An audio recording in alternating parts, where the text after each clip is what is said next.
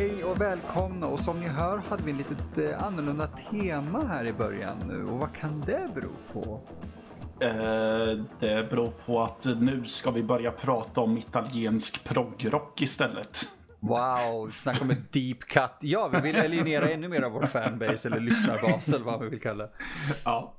Eh, nej, det finns ju en annan anledning till det. Ja, Mattias, vad är anledningen? Eh, vi ska prata zombies. Mm, men inte vilka zombies som helst. N- nej. Kan man väl säga. En Nej. dum öppning kanske. ja, en aning. Käften. Eh, det här är faktiskt en lyssnarönskning som vi har haft liggandes ett tag på grund av att det var ett ganska stort eh, ansvarstagande, vad ska man säga, daunting task, om man ska säga, att ta sig an. Eh, ja, eh, bland annat med det temat vi hade förut. Ho, ho, ho, ja. Så. Eh, Så kändes det som att då kommer vi spendera en hel månad åt det här. Eller ännu mer, hela poddåret blir att prata om zombie. Ja, för tekniskt sett skulle vi faktiskt kunna prata om varje film eh, i två timmar säkert. Ja, kanske stretchare på de senare filmerna där, men eh, under en lång tid. Men vi tänkte att vi, vi, vi gör så att vi ger er ett dubbelavsnitt med samtal om zombie-serien. Och Mattias, förklara för folk, vad är zombie-serien för de som inte vet? Ja, zombie-serien, eller eh, den kallas också för Zombie Flesh Eaters Mm, just det. till viss del. Eh, Det är ju... Ja. Det är en serie upp, eh, inofficiella uppföljare på Dawn of the Dead egentligen. Jajamän. Ja, för eh, det börjar ju med att Dawn of the Dead släpps i Italien under titeln Zombie. Eh, och den vart framförallt i Italien tror jag en braksuccé. Enorm. Ja.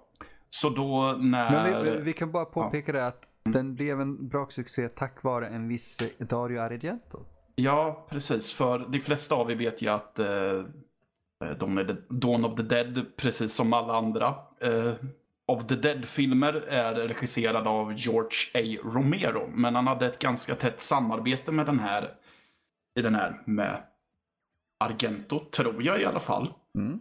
Han är väldigt krediterad även i amerikanska versionen. Han var en av de som såg till att de hade funding för att kunna genomföra filmen. Ja, men han... Men det är ju framförallt så att han gjorde den italienska klippningen av filmen. Som jag tror klockar in typ en halvtimme tidigare än vad Romeros film gör. Mm, tio minuter ungefär. Ja, okej. Det var så pass. För jag såg nämligen European Cut eh, inför det här. Mm, jag hade en tanke att jag skulle ha gjort det också, men det vart inte så. Tyvärr. Eh, och eftersom att det har varit en succé så vill man ju göra uppföljare. Så när eh, Lucio Fulci skulle göra zombiefilm med ett manus som förvisso var äldre än Dawn of the Dead. Mm. Så bestämde man att ja, här har vi Zombie 2. Men den har ingenting med Dawn of the Dead att göra. Spelar ingen roll, där är det Zombie 2. Som italienare under den här tiden var kända att göra. Eh, ja, precis. De eh, var ju kända vid den här tiden för att eh, vi tar en känd amerikansk film och gör våran variant av det.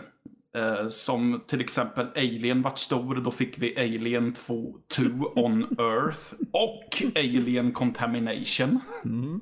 Bägge två är på sina egna sätt fantastiska filmer. Skillnad är ju på Terminator 2. Ja.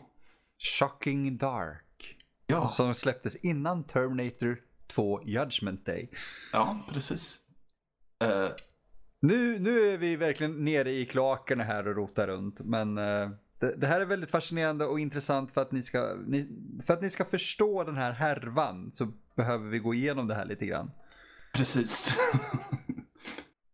Så Zombie hette Dawn of, eller rättare sagt Dawn of the Dead hette Zombie i Italien.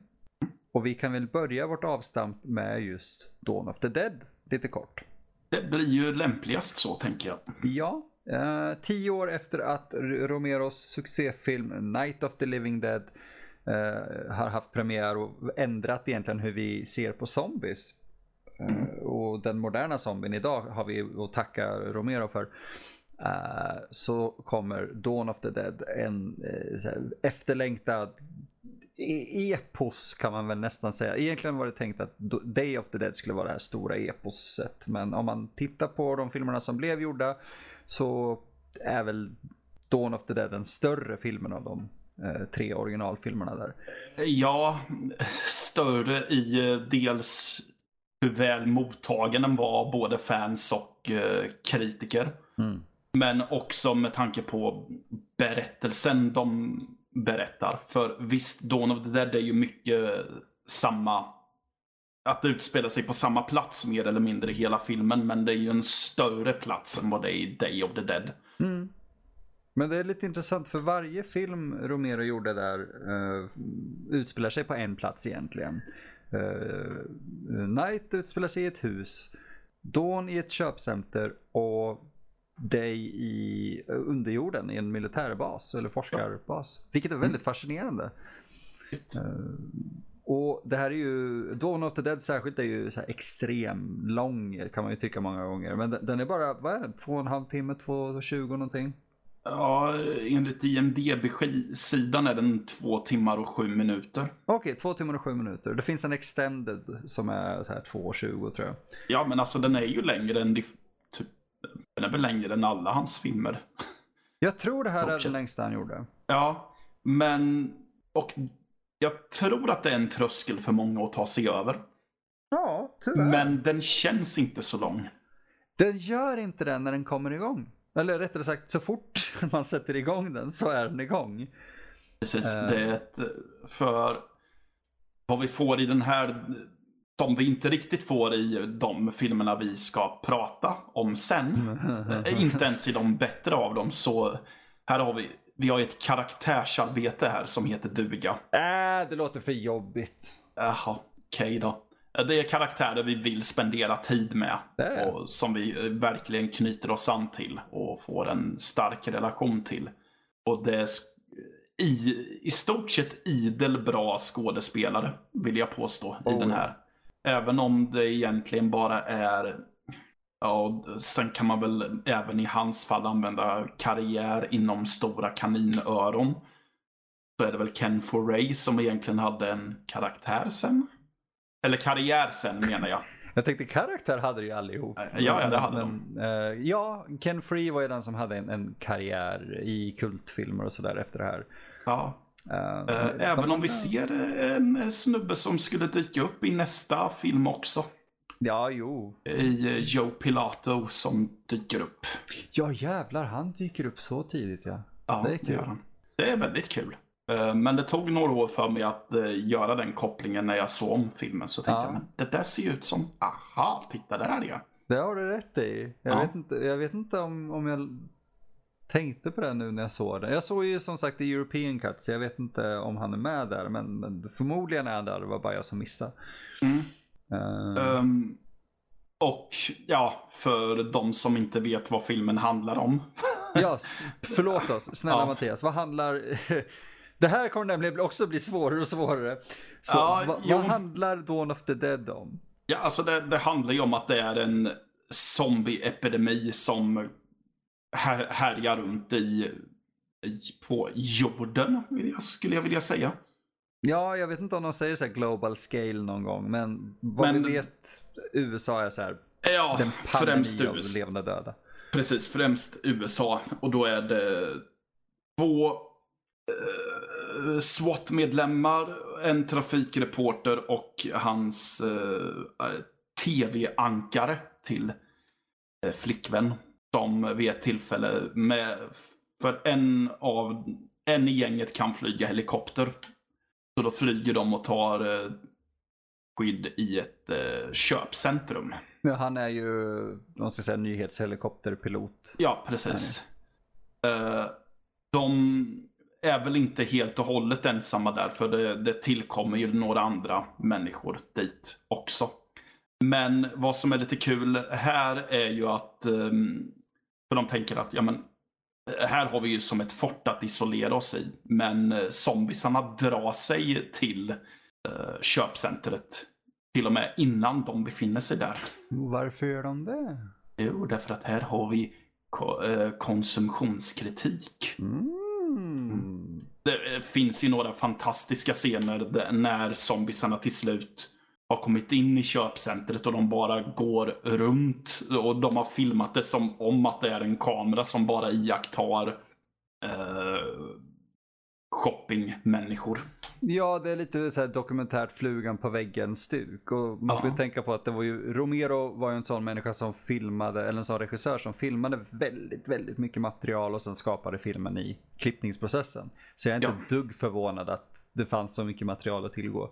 Nej. Eh, av bara folk som gick runt liksom. Precis, och vad som är intressant egentligen är väl att jag har för mig om att, eh, att det här med köpcentrum var en ganska ny grej i USA på den här tiden. De säger det till och med i eh, filmen att ja, men det är väl en av de här nya köpcentren man har hört så mycket om. Mm. Precis. Men redan där så har man nailat hur folk, likt zombies, bara rumlar runt i ett köpcenter i eh, konsumtionens glada... Ja, Dagar. ja, jag vet inte vad jag var ute efter där.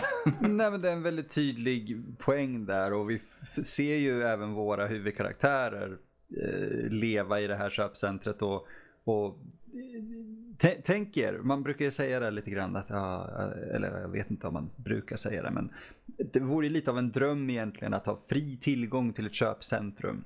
Att alla butiker, allting, du får ta vad du vill. Det här är väldigt intressant för att det, det påpekar just att hur mycket saker du än har, hur mycket tillgång till saker du än har, så kommer du inte bli nöjd för det. Nej. Eh, vilket jag tycker är fantastiskt snyggt berättat. Mm. Eh, och Precis, Ja, ja. dels det och sen så, jag gillar även hur ibland mysigt det känns när de har etablerat sig i köpcentret och de har gjort sig sina hem och...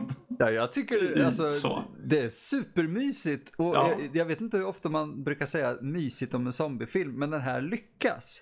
Ja. Jag är De- väldigt imponerad. Precis, de blir som ett kollektiv som har, ja, de, ett mysigt kollektiv helt enkelt. Ja, Mm. ett som inte är så jävla störande som många protomoderna kollektiv är. Eh, ja, precis. Men eh, jag tycker det är rätt fascinerande att se ändå för att eh, det, det, det, det blir ju deras lilla bubbla av verklighet där inne. Och den, vi behöver inte avslöja allt för mycket. För jag tycker folk bör se den här om de inte har sett den. För det finns mycket saker som är intressant här i. Men Ja, ja. Det, det rubbas ju av lite utomstående aspekter och så. Och inte bara att de levande döda springer runt och håller på. Och det är Ja. väldigt intressant att se hur karaktärerna utvecklas och hur de eh, eh, anpassar sig till situationer. Baserat på vad som sker just då. För Precis. helt plötsligt, det här köpcentret verkligen blir ju deras hem. Och Ja. deras hem hamnar under attack. Eh, Och förändrar deras liv på ännu fler vis än vad hela den här zombieepidemin bara har gjort.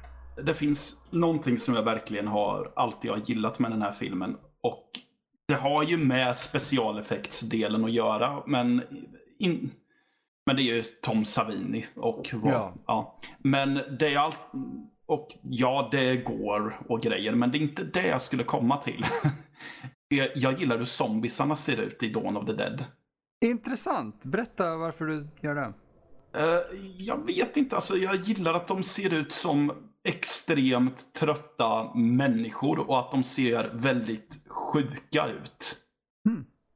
Och att de fortfarande ser ut som människor, vilket får mig att tänka att okej, då är det här något som händer nu.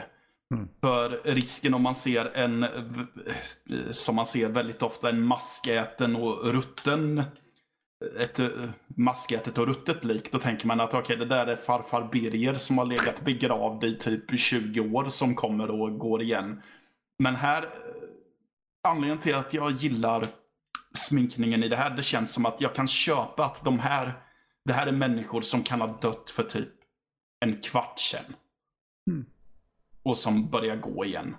Jag, är- jag är helt med på den faktiskt. Ja, F- för de gånger vi ser folk gå från levande till levande döda är ett par riktigt fantastiska skådespelarinsatser. Mm. Men då man, man ser att det är samma människor. Ja. Uh, och det, det, är definitivt också en budget och tidsfråga för att de här zombiesarna är bara blekblå sminkade och ibland syns det lite väl tydligt vart sminklinjen går. Ja, förvisso. Uh, men, men det gör ingenting heller för att jag tycker att skådespelet hos merparten av zombiesarna är faktiskt tillräckligt bra för att man ska köpa det ändå. Ja men precis. Alltså jag, jag är ju medveten om att de inte hade tid och, eller budget till att göra extravaganta sminkningar. Men jag tycker att det, det som sagt, det funkar och jag, jag, köper att det är mer recently deceased. Ja, för de ser liksom mm. bleka och om man ska säga blodsjuka ut. Ja. Plus att, det är ju ett virus, eller vad man ska säga, som går i mm. kroppen. Så, ja. Mm. Plus att det känns också med de här zombiesarna, om man verkligen skulle sitta ner och studera minsta lilla av dem så tror jag att det är nog väldigt många där man typ kan se någon slags bakhistoria till. Oh ja, vi har ju Hare Krishna-zombien som är så väldigt välkänd för att vara just en sån typ av zombie. Ja, och vi har en eh, kvinnlig zombie som har en klubba fast i håret vid ett tillfälle också. Så... Men där har vi, också en grej med Romero, den här detaljrikedomen. Det finns en historia bakom alla. Uh, alla zombies. Jag tycker det är så fascinerande jämfört med, alltså jag älskar ju, vi kommer ju komma till den snart, men, men Zombie 2 mm. med sina fantastiska eh, ler-makeup zombies som verkligen ser mm. ut som de är ruttnande levande döda. Mm. Men de ser också ut som det. Ja. Men det, det, medan det här med klubban och, och, och sådär är mycket mer talande för att det här var någon som levde. Yes. Så jag är helt med dig på den, eh, att det känns mer som att det här är nyligen avlidna. Ja, att det, det känns som att det här är någonting som pågår i våran samtid nu. Ja, precis. Mm. Jag är helt med på den. Ja, eh, nice. De här, det är lite nice när vi håller med varandra, det måste jag säga. Uh, det, de, här, de här filmerna i den här serien är ju lite kända också för att ha eh, downer-slut. Ja. Vi behöver inte heller gå in allt för mycket på hur den här slutar. För det här är kanske den enda jag tycker att vi ska hålla lite öppen sådär och inte prata om ja. eh, allting på detaljnivå. Förresten, det här är en klassiker. Den andra filmen vi kommer prata om också är en klassiker. Men, men mm. sen, fuck it, vi kommer plöja de andra med hull och hår och vad som ja. händer. Det uh, finns, finns en risk för det. Ja, för att fan, vi kommer inte kunna detalj återberätta vad som sker i dem. Ursäkta oss, men det går inte. uh, så den här erkända stora eh, amerikanska independent-klassikern vill vi inte spoila. Men den har ju kanske inte, inte det mest deprimerande avslut. Fast den hade kunnat ha det. Ja. D ja de hade definitivt kunnat gå den vägen om de hade velat. Oh, det var planerat och det var så mm. mörkt. Uh, mm. jag, jag, jag, är förtjust i det. Jag har faktiskt uh, i, i en av de, de, böckerna jag har läst under det här för att studera den här zombie-konnässör delen i det. Fuck it, det är helt fel ord att använda. Jag har helt enkelt i alla fall suttit och läst böcker som jag har haft ganska länge om de här filmerna. Och... Nörd. Hej, välkommen till Kultpodden! uh, men där i så visar de just uh, manuset på slutet egentligen till Romeros film och det var så nattsvart hur det var beskrivet. Uh, det är så mörkt, jag måste nästan visa dig den Anna. Ja, gärna. Uh, ja, det är fantastiskt. Men hur som helst, Dawn of the Dead är en odödlig klassiker som, haha, det var roligt. Det är en odödlig klassiker, den är en oh. levande död klassiker. Oh. wow. Kommer, eh, snälla låt det vara första och sista. och, ja, ja, för att nu kommer det typ inga fler klassiker förutom nästa film bara. Ja, ja. Mm. Men det som är intressant är då att, att eh, Romero hade ju theatrical cut som var två timmar och tio minuter som du sa. Ja. Sen hade vi eh, Dario Argentos klippning som var två timmar. Eller 1.59 eller någonting sånt där. Och det, Ja. det är väldigt intressant för att han har inte bara klippt bort scener. Han har kastat om scener, lagt till andra scener och tagit alternativa tagningar. Och gjort en egen version. Intressant. Väldigt intressant. Jag har varit mycket mer sugen på att se den. Ja, för jag var lite så här, du vet.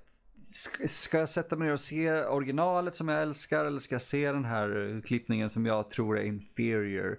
Den är absolut inte undermålig. Den är...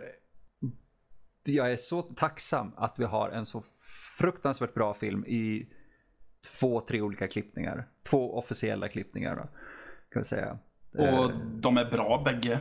Eller? Båda är fantastiska. Mm. European är precis vad jag tror att Argento, eller Argento ville göra med, med den här filmen.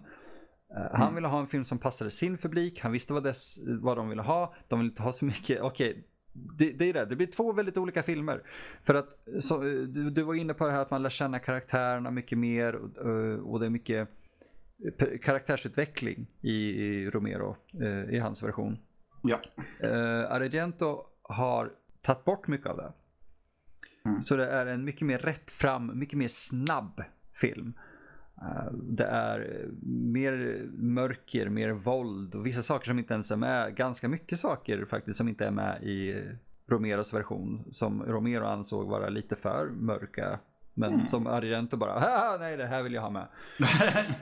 Eh, fast han har klippt bort vissa saker också som man är så här, varför det där är ju våldsamt och kul. Varför, jaha just det, du vill inte ha en kul film. Mm. Okej, så det finns lite olika rykten till varför vissa saker är borta och är förändrade och så. Eh, jag tycker definitivt att man ska se The European Cut i alla fall en gång för att se hur den filmen kan ändras. Det är inte en sämre film, det är bara en väldigt annorlunda ton. Eh, Så om inte du hittar den eller får tag på den så har jag den i min Ultimate Edition så då ser vi den när vi ses. Jag har ju Trilogy of the Dead eh. Jag är ganska säker på att Argentos klippning finns med där. Jag tror att den borde finnas med där. Jag har Ja. någon annan utgåva där det är en dubbeldisk av just Dawn of the Dead och där i har man Theatrical och eh, European. Så Ja. då, jag tror de flesta, flesta versioner vi har fått i Sverige och Skandinavien Mm. har båda versionerna. Har, har jag drömt det här i någon slags vansinnig feberdröm eller har du en DVD där, av Dawn of the Dead som det står Zombie på? Ja, Ja. Jag har, den är, det är jättekul att du sa det. Kul, Mm. för att jag hade glömt bort den nästan. Eh, jag har den stående precis här. Den här fick jag i, nu ser ju ingen det här förstås. Eh, den här fick jag ifrån en tysk vän. Och hon skickade den till mig för hon visste hur mycket jag älskade eh, Romero och sådär. Det intressanta med Zombie Red Edition är att det är en inofficiell tysk klippning av filmen. Så det är ytterligare en Det, klippning det är alltså? ytterligare en klippning av filmen. Och den här klippningen innehåller också alternativa tagningar och andra scener.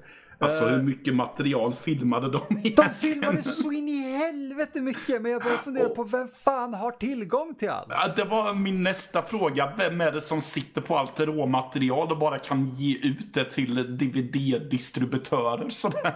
Nej, du vet, jag tror, jag, jag är helt övertygad om, vilket vi kommer komma in på på de andra senare filmerna, säkert Äh, avsnitt två. Jag tror det är så mycket, du vet, ah, vi hittar lite från en, ett betaband och vi hittar lite från en S-video någonst- någonstans. Eh, Jag tror det är du vet, ett hopkok i olika kvaliteter. Jag har inte sett den för att den är dubbad Nej. på tyska. Men den här versionen är en timme och 56 minuter lång. Ja, Okej. Nej, vänta, nej, förlåt mig, förlåt mig. 156 minuter lång. Det är alltså över två och en halv timme. Ja, det är ju fan nästan tre timmar. Det här är ett- alltså en det tre ett timmars jävla, version. Ett jävla zombie-epos. Ja, det här kanske är den versionen jag tänkte på. För att den är fucking över tre, nästan tre timmar lång. Det är helt sjukt. Ja. Ja, på tal om det, det var ju en av filmerna som vi kommer till i nästa avsnitt. Där jag verkligen tänkte att det här har de samlat alla versioner av filmen de kunde hitta bara för att rädda så mycket av speltiden som möjligt. Ja, vi kan klistra ihop det här från en annan film. Ja. Jag, jag vill bara påpeka också att Dawn of the Dead, det här är jättekul. Den fick, vet du vad den kortaste versionen av Dawn of the Dead är? Nej. Gissa. Uh, 1.40. 1.40, det är en bra gissning. Den eh, kortaste versionen släpptes på S-video i Tyskland och var 49 minuter lång.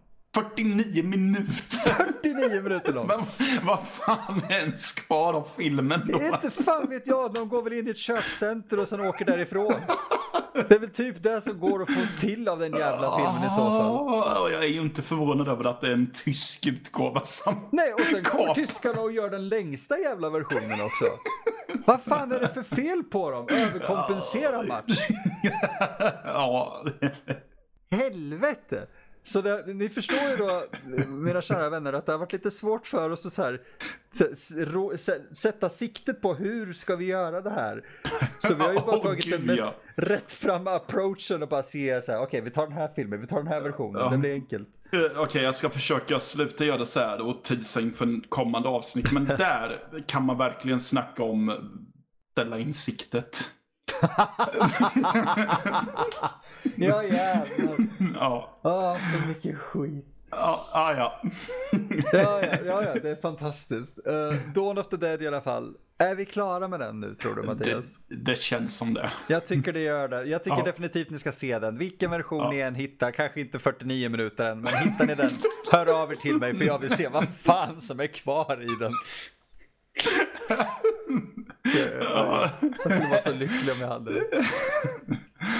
Det är bitter tysk som inte ville ha karaktärslarvet och bara har våldet kvar. Det är bara en sån här gore reel verkligen. För det, jag tänker att hade de tagit bort allt gore och bara nej vi vill bara, nej vi behöver bara det som icke är våldsamt. Så är det, ja men du det är fortfarande längre än fucking 49 minuter. Nej bara gore. Jag tror nog du vet råkade skicka ut gore, det bortklippta goret bara som en egen film. Bara, nej vi har skickat ut fel version.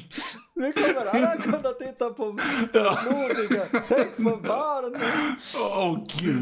Oj, nej, åh, det, åh, du livar kinder. Där har vi ju en arkeologexpedition som heter duga. Att Jag, får, jag, jag får verkligen höra av mig till henne som skickar den här och bara, du, har du den korta versionen också? Bara, ah, arschloch. Om hon kan fixa två versioner. Du har Två stycken S-video, super 8 video fucking. Åh, var det super... Nej, då, då Nej, jag, tror, jag tror det är S-video faktiskt. Jag, jag är inte helt säker eh, nu när jag Ja, väl så säger det. de gigantiska kassettbanden. Mums ju. ja. Det, det är fina grejer. Ja. Eh. Grejen är den att jag tror att det är ett sånt format att det är säkert billigare att få tag på kassetterna än vad det är att hitta spelen. Åh gud, garanterat. Och de kassetterna kommer inte vara billiga. Nej, det tror jag inte heller. Mörda någon jävla samlare för att få tag på dem. Ja. I alla fall, Mattias. Ja, ska vi åka över mer till Italien? Jag tycker nu vi tar steget över till Italien där vi kommer spendera resten av den här jävla serien. Ja. Yes. Då, Så, året är 19, eh, 1979. ja, och vad då, händer? då släpper Lucio Fulci eh, Zombie 2. Mm. För att Zombie 1 var ju Dawn of the Dead i Italien. Bara så att vi påminner folk om det. Ja, precis. För att det Och- kommer bli ännu rörigare. Ja, britterna vart lite bittra och eh, Ja. ville försöka skilja på det här så då gav de eh, eh, den här filmen titeln Zombie Flesh Eaters. Ja, vi vilket kan, vi vilket kan, är lite så här, okej. Är det de köttätande zombiesarna de är ute efter? För det låter som att det är folk som äter zombiekött. Zombie fly... Det gör det fan mig. ja. För att det är ingen apostrof eller kolon där eller, någon, Nej. eller vad det heter. Utan det är bara zombie flesh eaters. ja, så det här är... Det, så det är dels Zombie 2, det vill säga uppföljaren till Dawn of the Dead. Men det är också första filmen i serien som heter Zombie Flesh Eaters. Ah. Men det är också första filmen i serien som även bara kort och gott heter Zombie. Fast med ett E på slutet. Ja, då. precis så. Zombie. Så det, det, det, det, Och det är amerikanska titeln. Ja, precis. Det, Mm. Den med, med ett E. För sen har vi ju Zombie. Och det är ju original. Ja. Eh, filmerna i Italien hette ju Zombie. Mm. Okej, det här, nu gör vi så här. Innan vi går in i Zombie 2.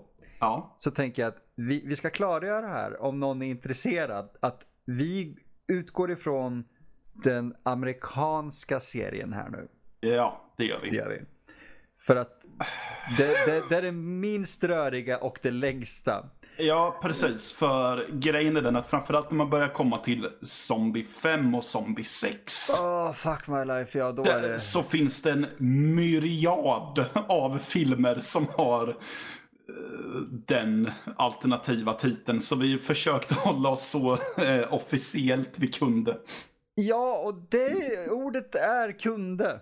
Ja. För att den, den thailändska eh, serien, nämligen, den följer Mm. samma sak som Storbritannien gjorde. De, de körde Zombie Flesh Eaters.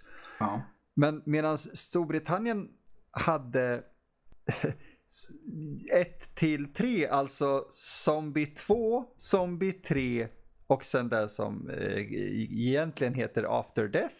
Så kör Thai-serien upp till Zombie 5 som då är egentligen en film som heter Killing Birds. ja. Men amerikanska serien är så enkel här. För att den skiter fullständigt i existensen av Dawn of the Dead typ.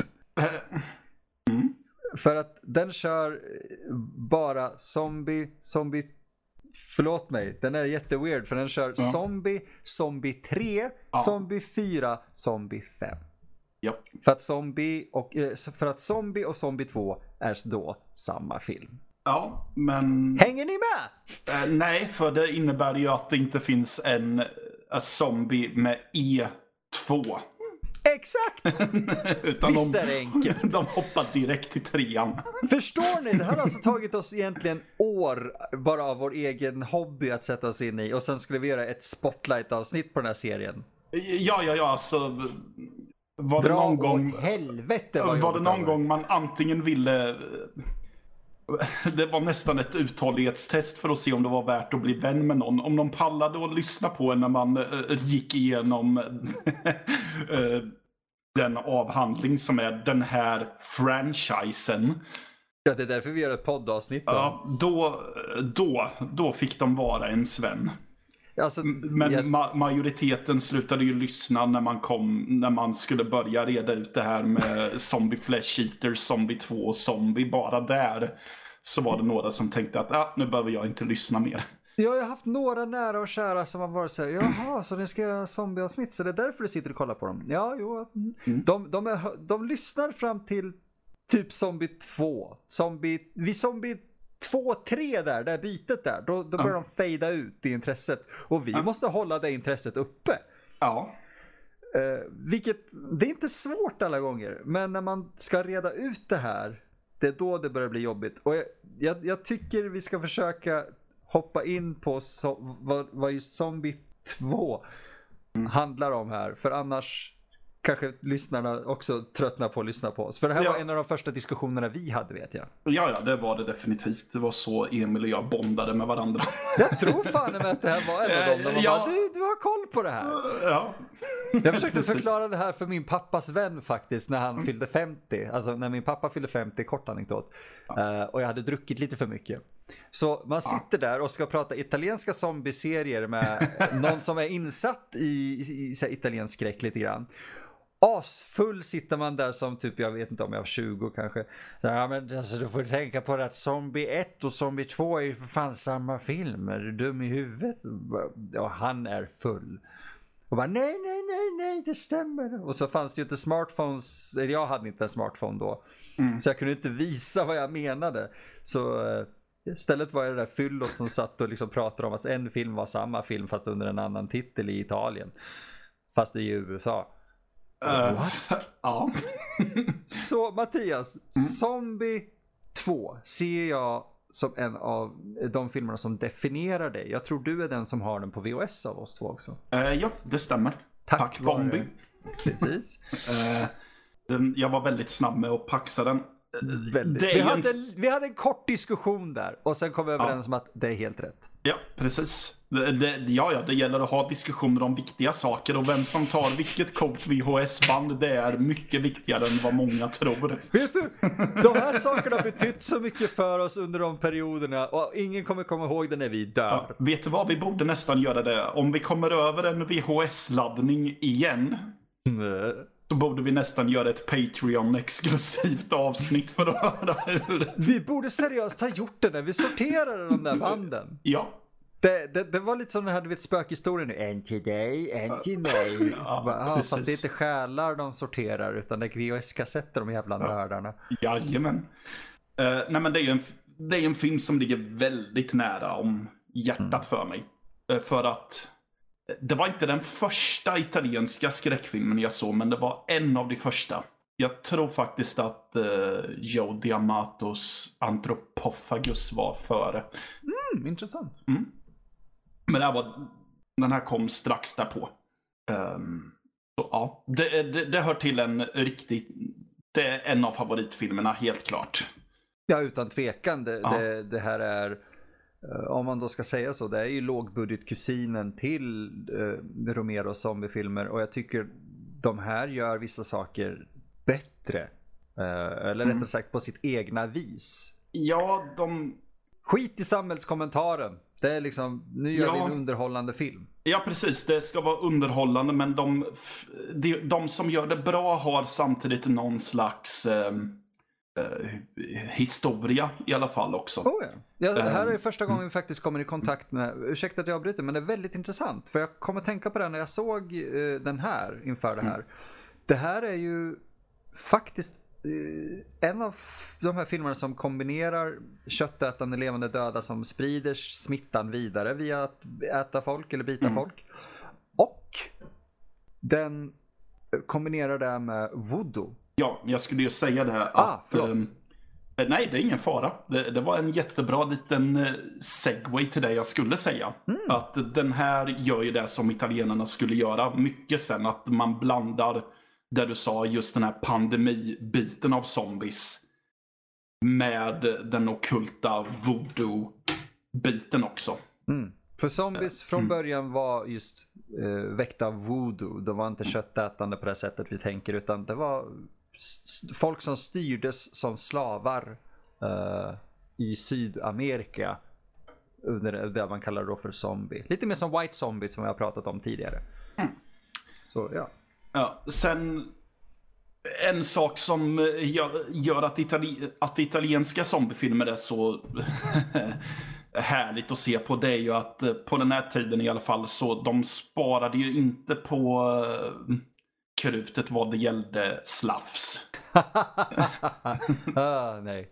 Eh, Det är så, det är så jävla gory bort emellanåt. Ja, tycker man om ögon ska man inte se de här filmerna. Eh, Då ska man hålla sig borta från de flesta av Fulcis tidiga filmer. Han hade en väldigt stark eh, fäbless för just ögon. Ja, det är fan i mig rätt sätt att formulera det på. Ja, den- här har nog tillsammans med möjligen The New York Ripper, den gam, eh, eh, ganska Oh. magstarka ögonscenen. För den här är riktigt nasty. Den, den här och New York Ripper av Fulcis filmer får det faktiskt att rycka lite i magmunnen när jag ser det här. Eh, och det, jag, jag har en känsla av, rätta mig om jag har fel nu. Eh, s- du gjorde ju en film som hette Solicitudo. Ja. Uh, var ögongougingen i den filmen lite av en hyllning till den här typen av film? Eh, ja. Jag, jag, jag, vet inte om det var ett eget påhitt bara eller om det var så här, det här var, det jag gillar det här i de här filmerna och nu vill jag testa att göra en sån själv. Ja, det var ju en... För, alltså egentligen, Fulci är ju inte ensam om att eh, Nej. ha en fäbless för att eh, ögon ska tryckas in. Men det, jo, det var min lilla hyllning till Fulci. Ja, den, är fin, jag, jag Ja. tycker det är fint av dig. Ja. Eh, filmens handling är att det är några främlingar som är på jakt efter en ung kvinnas sa, eh, pappa som är försvunnen.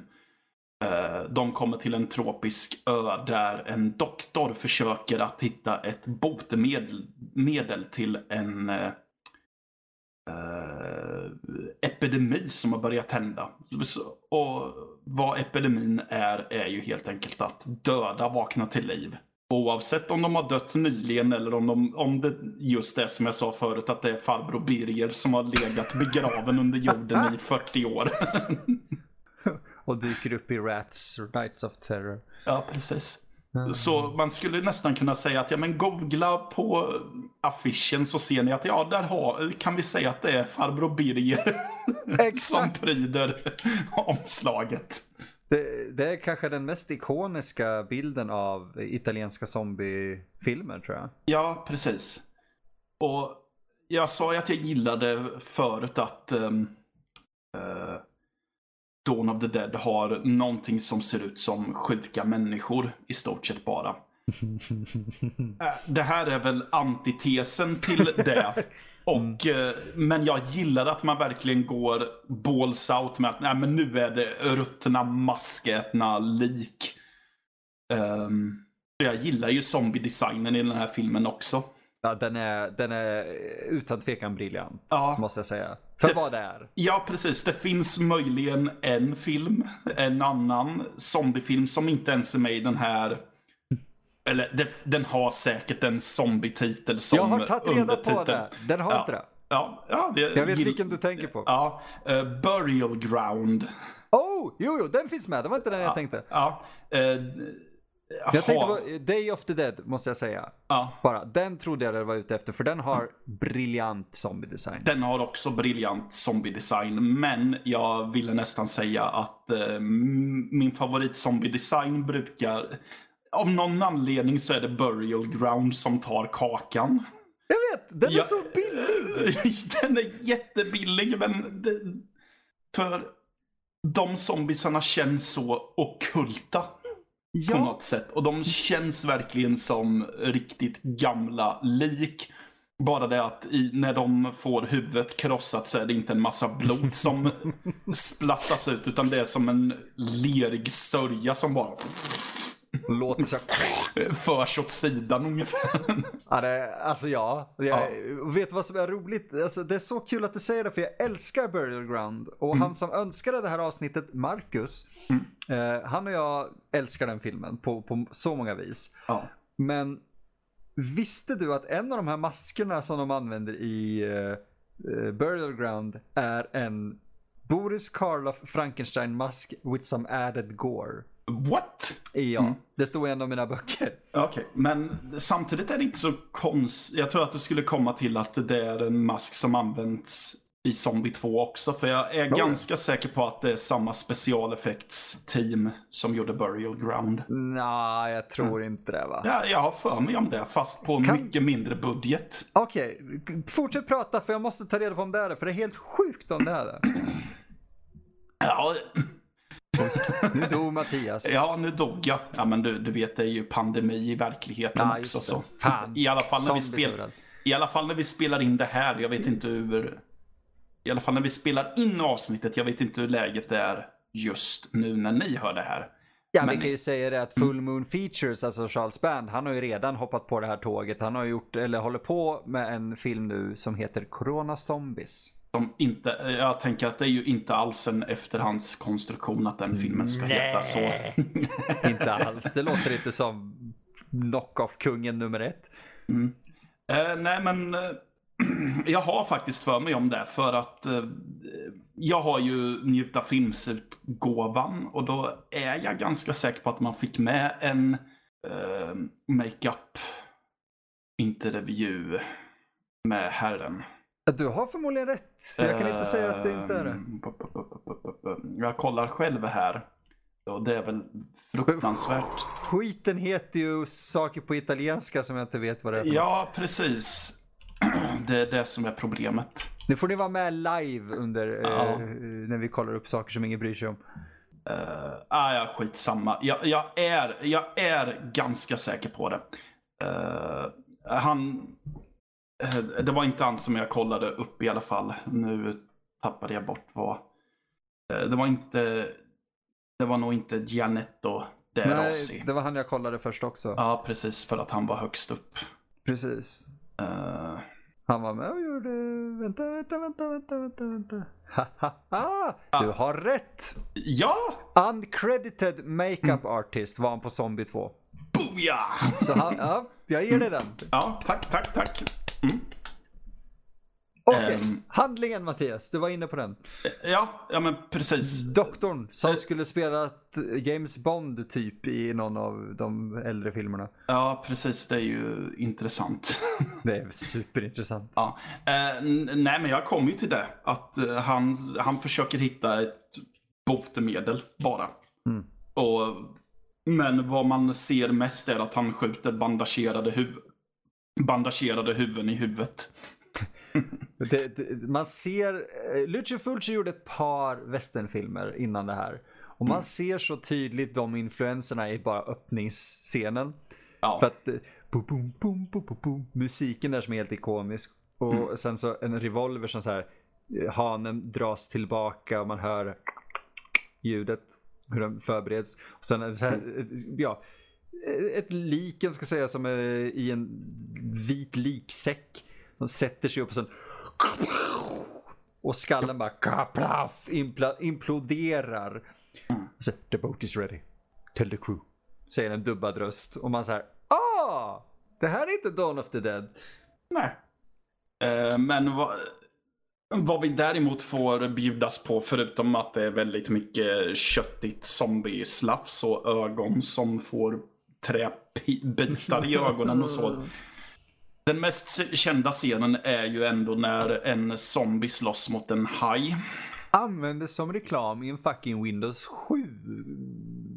Alltså i en Windows 7-reklam användes det. Vilket är jättekonstigt.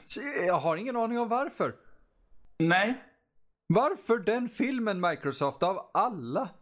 Ja, Det var väl något stort fan i produktionsteamet som bara var tvungen att skohorna in det, antar jag. Kudos. Ja. Eh, ja.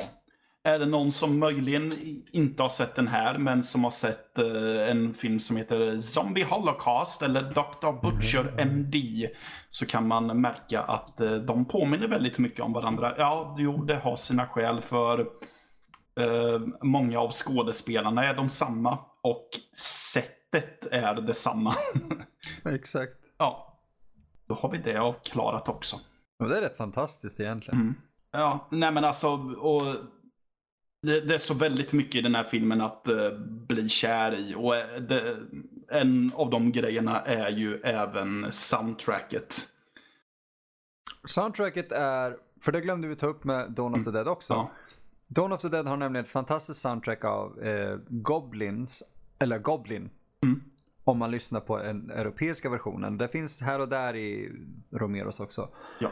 Eh, men när man kommer över till Italien sen här så har, det kan vi säga på en gång, varenda film har fantastiskt soundtrack. Ja. Fortsätt. ja, men det här, det är framförallt det som är huvudtemat får man väl säga. Det är, har en så illavarslande melodi som återkommer till ett ganska enkelt beat. Mm. Men även om det är illavarslande så jag, jag blir på så gott humör när jag hör eh, det soundtracket. Ja. Det, det, det, Mm. det är ikoniskt bland eh, italienska skräckfilmer. ja. Jag kan tänka mig att det är många som har snott det.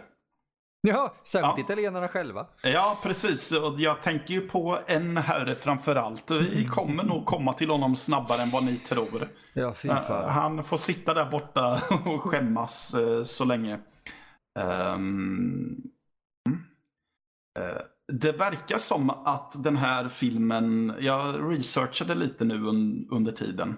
Det, det verkar som att eh, manus, manuskriptet är skriven av eh, en Dardan, Dardano Sacchetti. Och att han har baserat eh, sitt manus till den här filmen på tre böcker Jaha. som heter... Ja, de, två Kom av de här... hosta upp italienska. Ja, ni, nej, det är inte italienska utan det är svenska titlar här. Mm. Eh, svart mystik från 43. Voodoo Island från 57 och Den levande döde. Det är filmer alltså. Som de är baserade, som manuset är baserat på. Okej, okay, nu ska vi se här. I walked with a zombie, det är svart mystik. Voodoo Island behöver vi inte översätta. Och den levande döda är, eh, döde är The Walking Dead med Boris Karloff. Men det här är ju typ jättetidiga...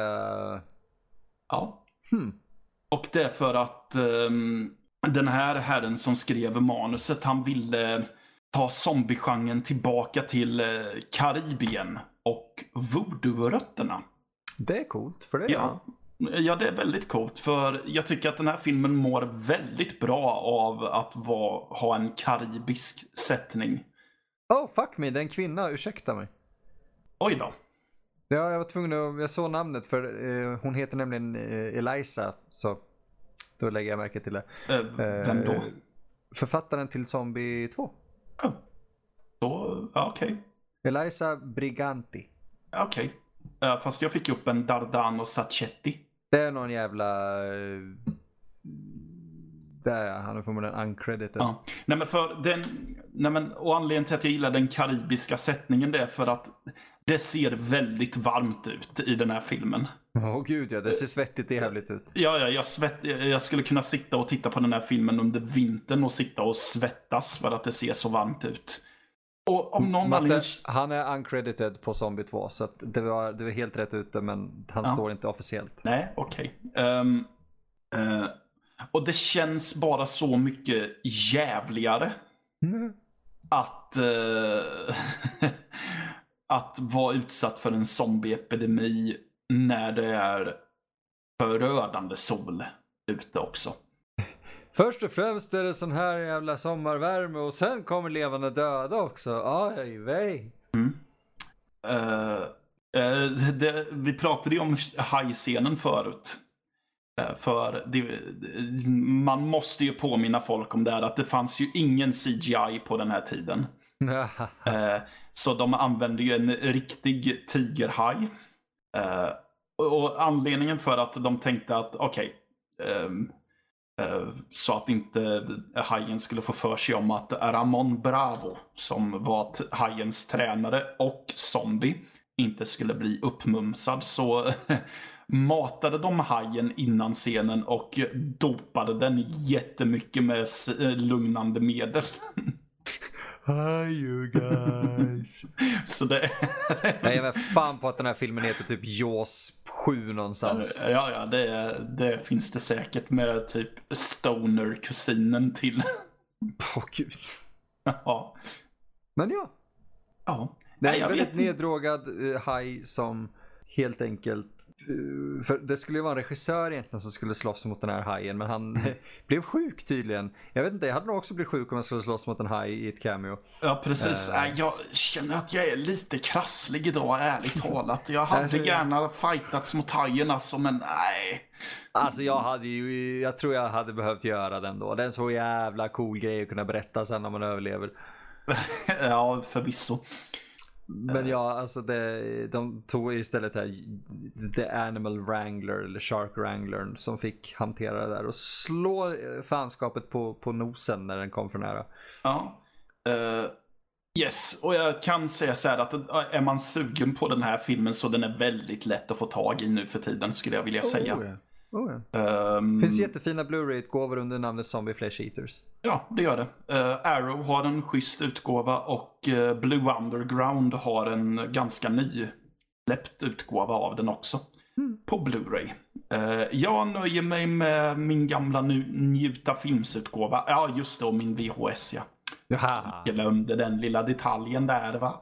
Vi, vi, kan, vi kan heja och tacka Njuta för att ha gett oss fantastiska filmer. Ja, definitivt. Det kan vi göra. Men Zombie 2, ja. Ja, har vi något mer att säga om den? Vi skulle kunna prata om den en timme till.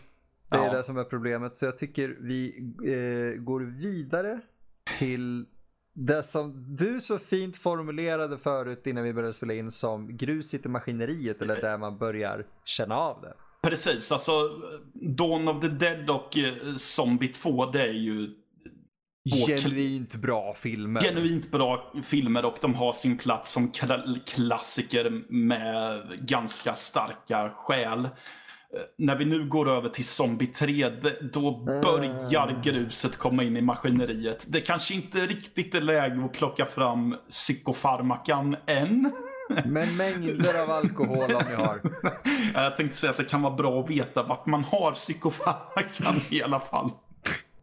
Det, det är faktiskt helt rätt. Ja. För det båda ju gott först när man eh, tar sig an den här filmen. För Fulcis namn är ju på filmen. Kanske inte så mycket nu för tiden när man vet vad det är, men ja. När den släpptes fysiskt så var ju Fulcis namn överallt och i förtexterna så står det att det är en Fulci-regisserad film. Det är ju förvisso sant, men det är inte helt och hållet sant. Och till hur många procent kan vi ärligt talat inte säga faktiskt? Nej, det är väldigt eh, lurigt. För vad som hände var att eh, Fulci fick under tiden han spelade in den här så fick han en stroke.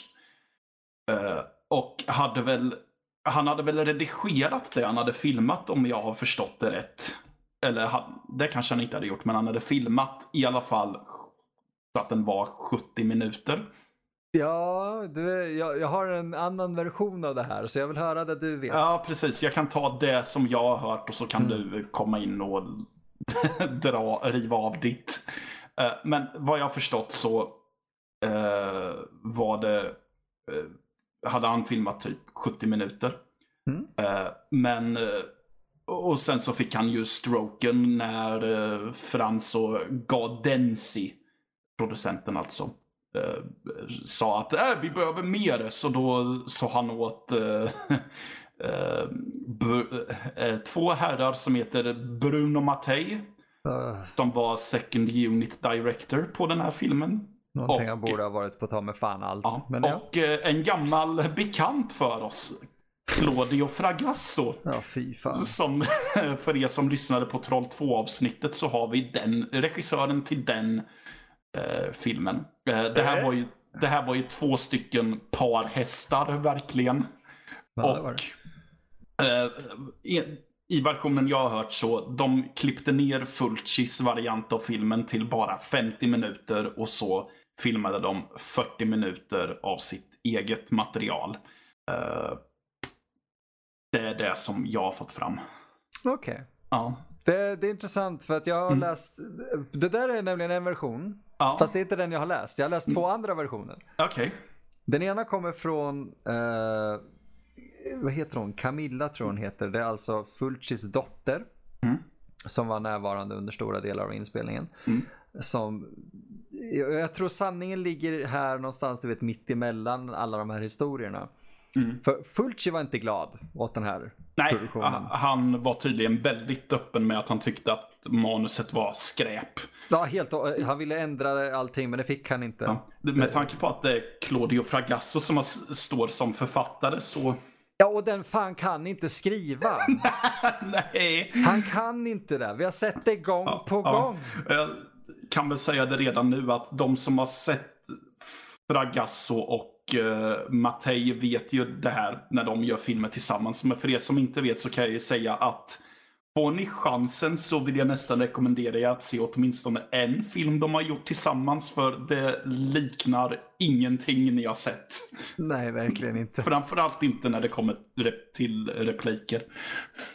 Men det är lite intressant ja. faktiskt. Ja. Eh, för att det, här är en av de här filmerna som eh, mm. Fragasso skrev tillsammans med sin fru eh, Rosella Dridi. Mm. Men, men det var ju också den här perioden där du vet, ah, woman, no, no, I put my name on it. Och så, ja. Så, ja. Eh, men i alla fall. Men, den här utvecklades, mm. ja, för den ja. här utvecklades faktiskt som den enda uppföljaren till Zombie 3. Eller till ja. Zombie. Ja. Det här var egentligen enda filmen som skulle vara en uppföljare till Zombie 2. Japp. Resten är kakafoni. Ja. Men eh, det som skedde av det jag har läst mm. var att eh, han, blev, han var ju väldigt sjuk. Ja. Eh, han hade stroke har vi där. lever har jag läst och hört. Mm. Uh, han var tvungen att suga ut typ vätska ur magen för Oj. att han var så kraftig och liksom spänd av den för att hans kropp inte hanterade vad det nu var som var fel. Och jag tänker att oavsett vad det var som gjorde honom sjuk Mm. så tänker jag att att vara sjuk oavsett vad det var och samtidigt inte ha kontroll över en film i fucking Filippinerna Ja. som är varmt och jävligt igen Mm. gör att man säger nej, fuck this shit, jag tänker inte vara kvar. För att det var exakt det han sa enligt eh, vissa utsagor. Ja, okej. Eh, och att han, han lämnade in det han hade gjort och sa jag är klar. Mm. Och filmen var ja, 50-60 minuter lång. Det var inte så här tillräckligt långt alls för att vara en film och vilket producenterna var självklart var så här, "Va- vad fan, det här kan vi inte göra någonting åt. Eh, f- Claudio, ta- ta med dig Bruno och så filmar ni de här scenerna och lite nytt och skriv någonting. Uh, och det, det, det, som sagt, det är lite svårt att veta vad som egentligen skedde och så. Men Fragasso och Mattei, där vet vi att de slutförde det här jävla projektet. Uh, ja, och uh, för att vara en direkt uppföljare till Zombie 2 så man ser ju inte riktigt den kopplingen. Nej. gör man inte. För, här, för med tanke på hur Zombie 2 slutar så borde den, den egentligen börja med att det är en stundande zombie-pandemi i så fall nu. Jo men de har ju typ det. Ja, fast den börjar ju samtidigt med att det är ett, en ny smitta som kommer. Ah, fuck, just det. Jag hade för mig de hade honom liksom som zombie först och att de typ Ja. honom till att inte bli zombie och sen visade det sig ändå att han är zombie. Nej, Han- för det handlar ju om att det är ett forskningsinstitut. Eller vad man kallar det för. Mm. Eh, drivet av USA men beläget i Filippinerna. Eh, där man utvecklar ett, eh, vad, vad är rätt ord, bio, Kemiskt vapen? biokemiskt vapen som de kallar för Death One. Nej men det är inget vapen ens va? Det är väl ett, en, ett botemedel mot cancer? Ja, Eller hur är det? ja frågan om Jag du kan ha börjar... bland... Ja, Du kan ha blandat ihop filmerna nu. förlåt mig, jag har nog gjort det. Ja, Ja. för jag tror att det är, är tanken att det ska vara ett biokemiskt vapen. Men det är ett gäng terrorister som gör en stöt mot det här stället och eh, en av te- terroristerna springer iväg med, för givetvis ska man frakta det här medlet i en i resväska och det ska fraktas med helikopter. ja, hur fan skulle du göra? Ja, inte fan vet jag. Jävla italienhatar. Eh, Så det är ju en snubbe som springer iväg och det bästa sättet att ta död på honom är ju såklart att skjuta honom med en kulspruta ifrån eh, helikoptern. Så man träffar inte, när man väl träffar så träffar man inte bara honom utan även uh, resväskan och så sprider sig det här medlet.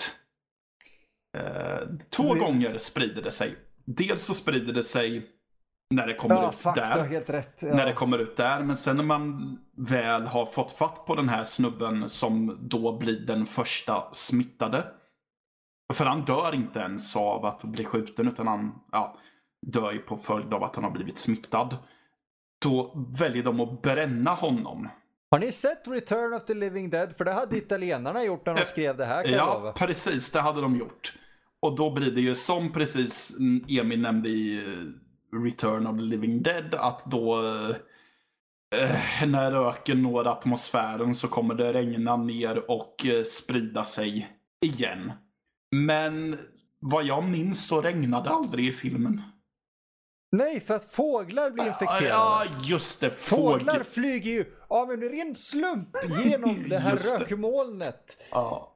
och blir smittade. Och det fan i mig första gången i den här serien nu som vi har mördande fåglar. Och de här fåglarna är ta med fan mer dödliga än i Killing Birds. Ja, ja, ja, det är de. Jävlar vad de är dödliga.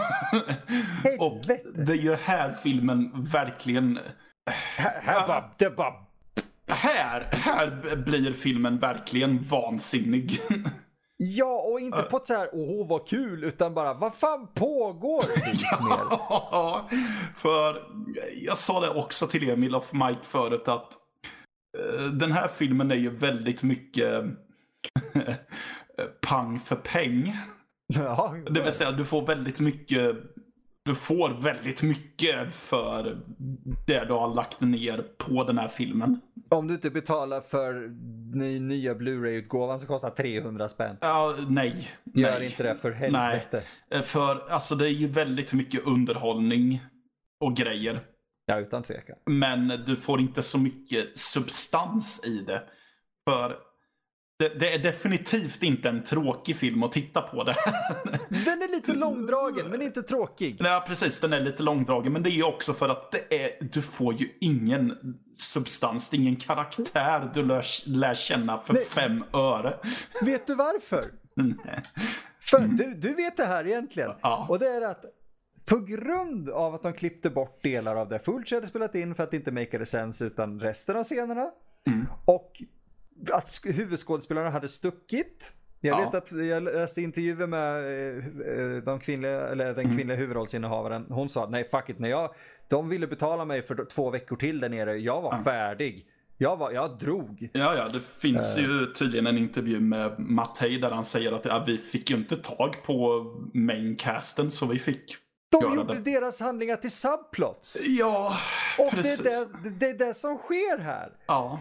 Och tänk er då att ni får erbjuda dem att få dubbelt så bra betalt för två veckor istället för sex. Och, och, eller två veckor till och ni får dubbelt så mycket som ni har fått för de här sex veckorna och ni bara mm. nej, I'm fucking done. Och då ska du som regissör eller två regissörer så här, försöka bara koka ihop det här. Så ah. att då tar du alltså huvudhandlingen och mm. gör det till subplots, filmar nya saker ah. och gör det till huvudplott, vilket jag antar då är läkarna i det här.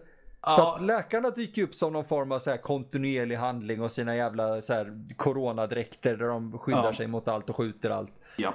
Fan, den här filmen. Uh, japp. alltså, ja. det, det, märks, det märks här och där i alla fall att det finns vissa scener som är så här, okej, okay, det där är coolt, det där känns som en Fulci-grej. Ja, ja, min teori är ju att Fulci har väl regisserat de scenerna där man ser att här läggs det verkligen tid på att bygga atmosfär. Det finns ett par och jag, ja. ja jag tror definitivt att det är han. Ja, eh, han har ju bland annat eh, det man vet bekräftat antar jag är väl att han i och för sig har regisserat en av de mest vansinniga scenerna i filmen förvisso. Vet man att det är han? Uh, ja. Uh, det är ganska officiella tjejer. Uh, tjejer? Oh. Källor. Som säger att det var... Att han i alla fall la in det i efterhand i alla fall. Ja, för det, alltså, ja. det känns som den scenen, du vet, det här, han, det känns, jag vet vilken scen, vi kommer till den scenen snart. Ja. Det känns som också en sån scen som han, det här funkar inte, det här känns inte mig, jag vill inte göra det här. Mm. Och så sa Fragasso, no, you do it. Och sen mm. så sa Fulci, okej, okay. mm. jag gör det bästa jag kan. Ja. Och han gjorde det bästa han kan med ett fucking zombiehuvud i en kyl. Ja, för det, på, eh, i, på trivia-delen på IMDB påstås det att han tycker, tyckte tydligen att det var en av de mer smart... Eh, okej, okay, jag kör på skolengelskan här. Eh, citat. He later remarked that he felt it was one of the most clever things he had come up with and was the only thing about the movie he was truly proud of. Slut citat. Okej. Okay. Och det säger väl en hel del om filmen, om det vad han är mest stolt över. Ja, jämfört ja. med vad, vad, han har gjort i ja. andras filmer. Uh, vad det är, är att det är en karaktär som öppnar ett kylskåp som det befinner sig ett zombiehuvud i. Som flyger ut och börjar äta. Det känns så halsen. mycket mer som någonting ur svenska Evil Ed än någonting ur Zombie 3. Ja, och det känns också som någonting som Fragasso eller Mattei skulle komma på och inte ja. Fulci. Men jag, jag tror Fragasso hade varit så här, no, that's insulting to my script. Han skulle tycka det var förolämpande att ha ett flygande zombiehuvud som äter upp en snubbe. Ja, jo, förvisso, men då kan man ju också kolla på vad han har skrivit för jävla repliker i den här filmen. Åh, gud, du verkar titta på allting han skrivit.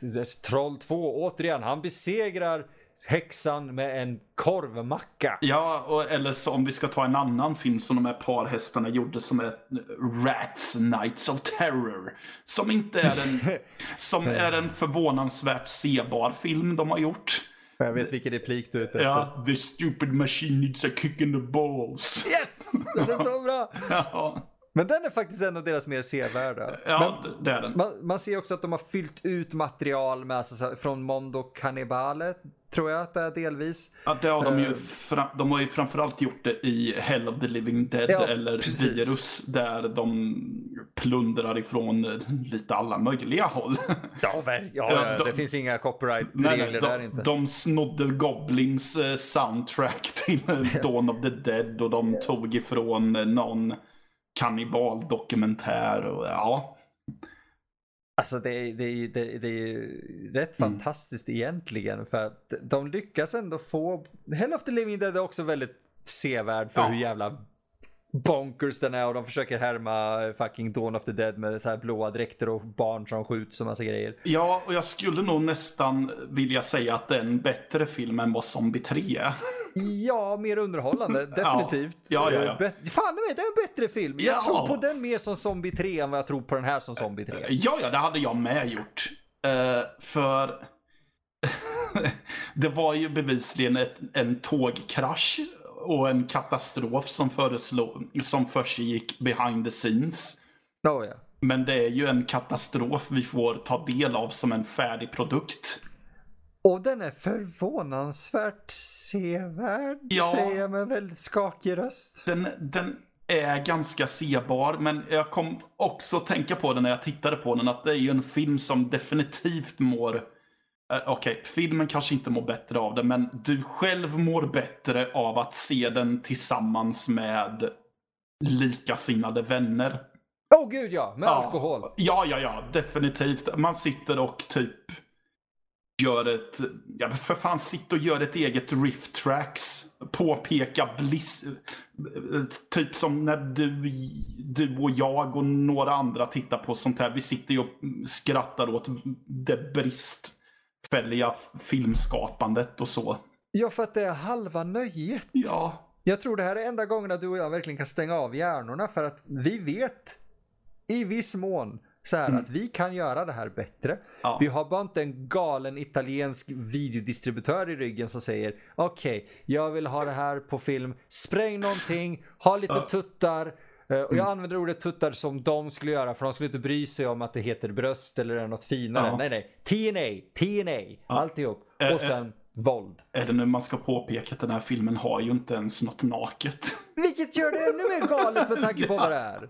Ja, ja, ja, ja. Med tanke på andra filmer de har gjort så borde den här filmen nästan vältra sig i hud. Men det gör den inte. Nej, för Hell of the Living Dead har ju en eh, oprovocerad, "Ja, jag måste visa att jag är o, eh, att jag inte är hotfull, att jag är en av dem. Och så är det en kvinna som bara av med kläderna så går den in i, i, i en sån här stam där och man säger Ja. Va? Ja, och det sker väldigt mycket. Det bara händer. Ja! Från ingenstans Ja. och närbilden är så här. Ja. Jag ska visa dina bröst. Precis. Och just där att det bara händer. Det är ju, det, det är ju definitionen av Zombie 3. Det, det är 95 minuter av saker som bara händer. Ja, faktiskt. Ja, det är, det är ganska schysst gore emellanåt får jag säga. Jag går inte väldigt bra. Ja, och här kommer vi, vi pratade om det här off mic förut också. För det här får en ju att bli lite nostalgisk i alla fall om man tittar på Njuta Films DVD-utgåva som jag har. Känns som att jag sitter och bara gör någon slags reklam för dem. Vet du, seriöst, de förtjänar reklam för de gör så jävla bra grejer. Ja, ja, ja, det gör de. Eh, där, så, I den här filmen, så fort det är extremvåldsamma scener så droppar kvaliteten i, på bilden. Ja. Så, eh, det blir en mycket mer trasig bild, det är väldigt repigt och sådär. Eh, Förr i tiden så betyder det att, ah, nice, du har rätt utgåva av filmen. För det betyder att du har det bortklippta våldet. Eh, som oftast av någon anledning var på en rulle med mycket sämre kvalitet. Eh, så där blir man ju... Eh, Man blir lite lycklig i hjärtat av det. Jag blir det också.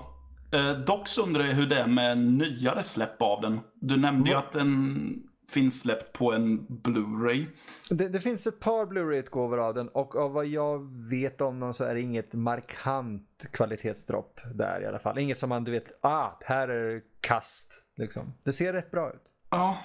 eh, Det... Eh, Vi kan ju ta upp en av mina absoluta favoritscener bara. Ja. När det kommer till övervåld. Mm. Det är för att vi har en gravid kvinna som dör. ja. Och, ja. Vilket låter i sig jättemörkt. Ja. Men att Mattias skrattar, det kommer förstå varför. ja. Det är ju det är ju sorgligt, det är tragiskt. Eh, och sen är det en, en, en kvinna som kommer in och ska kolla det här. Och så dyker upp en zombie typ bakom henne först. Mm. Och så här börjar nästan typ riva ansiktet av henne bakifrån, vilket är groteskt. Ja. Och så trycker han ner henne mot liket på det här bordet. Varav liket fortsätter vara ett lik. Mm. Men bebisen inuti ja. vaknar tydligen till odött liv. ja. Och, och så här, klör, klör sig ut ur magen. Där man upptäcker att oj, det där bebisen har ju en fullvuxen hand redan. Och, och börjar typ klys, klö sig så här i facet på henne också. Och det bara rinner går och f- ansiktsjuice överallt. Japp. Äckligt som fan och jag älskar varenda sekund. Ja. Precis. Undrar om Det- det låg som en inspiration till gravidscenen i Little Strike. Oh my god, jag älskar den scenen. ja, Den är jag så med. fruktansvärt råbrutal. Japp. Bland annat för att första gången jag såg den filmen, Little Strike alltså. Så anledningen till att jag tycker om den scenen så mycket var för att den tog inte den eh, riktningen jag trodde att den skulle göra. No. Och då satt jag och tänkte när filmen kom att, ah, när den scenen kom att, ah, men jag förstår vart det är på väg. Och sen, wow, nej, det gjorde jag inte alls. Det är lite samma som i en liten så här, ett sidospår då på Ja. Little Strange. Att när snubben står och, och pinkar i toaletten eh, ja. och hans huvud blir avkapat Ja. och faller ner så att hans kropp står och pissar på hans, hans eget huvud. Man räknar inte med det. Nej. Men helvete vad bra det är. Ja. För att det är så out there. Ja. Men Eh, vi, kom, vi kommer tillbaka till Zombie 3 här nu. ja. För att den här har ju eh, lite av ett downer ending också. Men Ja. eh, allting blir bättre om man har en DJ, eller vad säger du Mattias? Ja. Ja. Ass. Va, Ja. vad menar jag med det? Uff. Förklara för mig vad jag menar med Eh, det. Vi får ju genom filmens gång väldigt mycket scener med en radio-DJ. Jag har glömt bort vad hans radiokanal heter. Blue någonting. Han, han heter Blue Heart. Blue Heart. Nej men han har lite så här, för det här är ju sent 80-tal, det var ju då man började prata om ozonlagret Ja, just det. väldigt mycket. Eh, Så han pratar lite om det och vi får hela tiden se om de eh, ger meddelanden till eh, allmänheten. Det är också han som säger att de ska stanna hemma inne i sina hus och så. Eh, Han visar ju sig vara en eh, odöd i slutet. Det, det är superkul för det är typ And this thing go out to, goes out to all the undead out Ja. there. Och man säger vänta!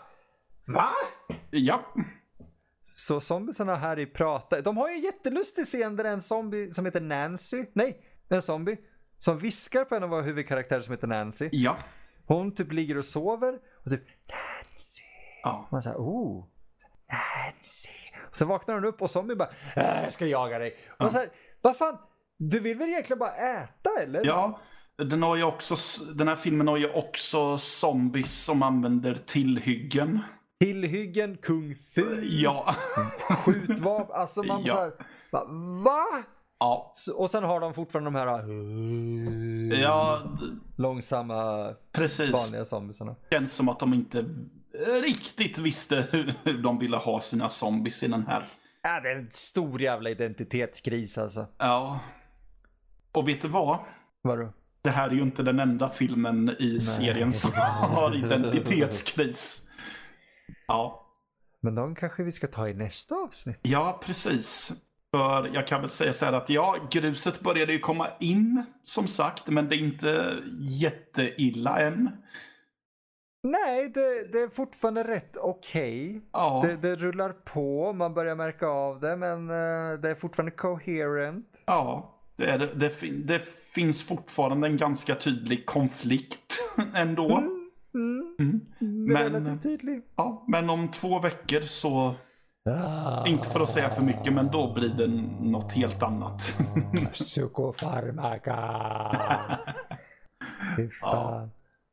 ja. Så vi kan väl helt enkelt egentligen tacka för den här veckan om ni har varit med oss hela det här avsnittet. Och ja, vi ber om ursäkt för att vi kanske kommer loss och pratar om annat också.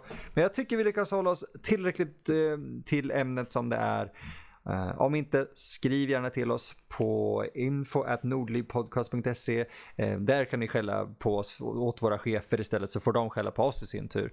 Uh, vill ni skälla på oss mer direkt så kan ni skriva till emil.nordlivpodcast.se eller mattias.nordlivpodcast.se. nordlivpodcast.se. Är det så att ni helt enkelt vill skälla på oss mer offentligt så har vi självklart sociala medier också. Och då är det ju nordliv.se på Instagram. Ja, annars är det ju nordliv.se även på Twitter. Nördliv bara på Facebook. Vill ni skälla på Mattias mer privat så kan ni göra det. Ät rostig sked på Instagram. Och på mig at Emil. Jag tar gärna skäll.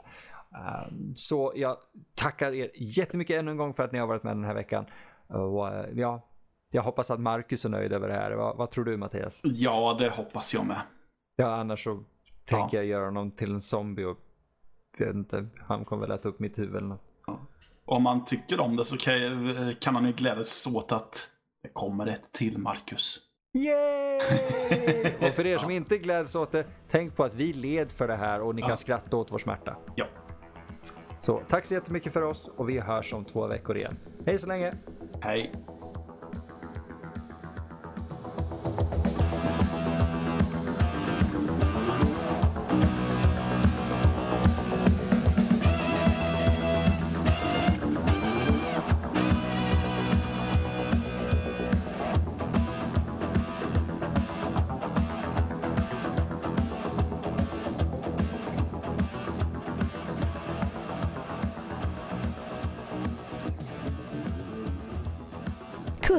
Podden produceras för Nördliv Podcast.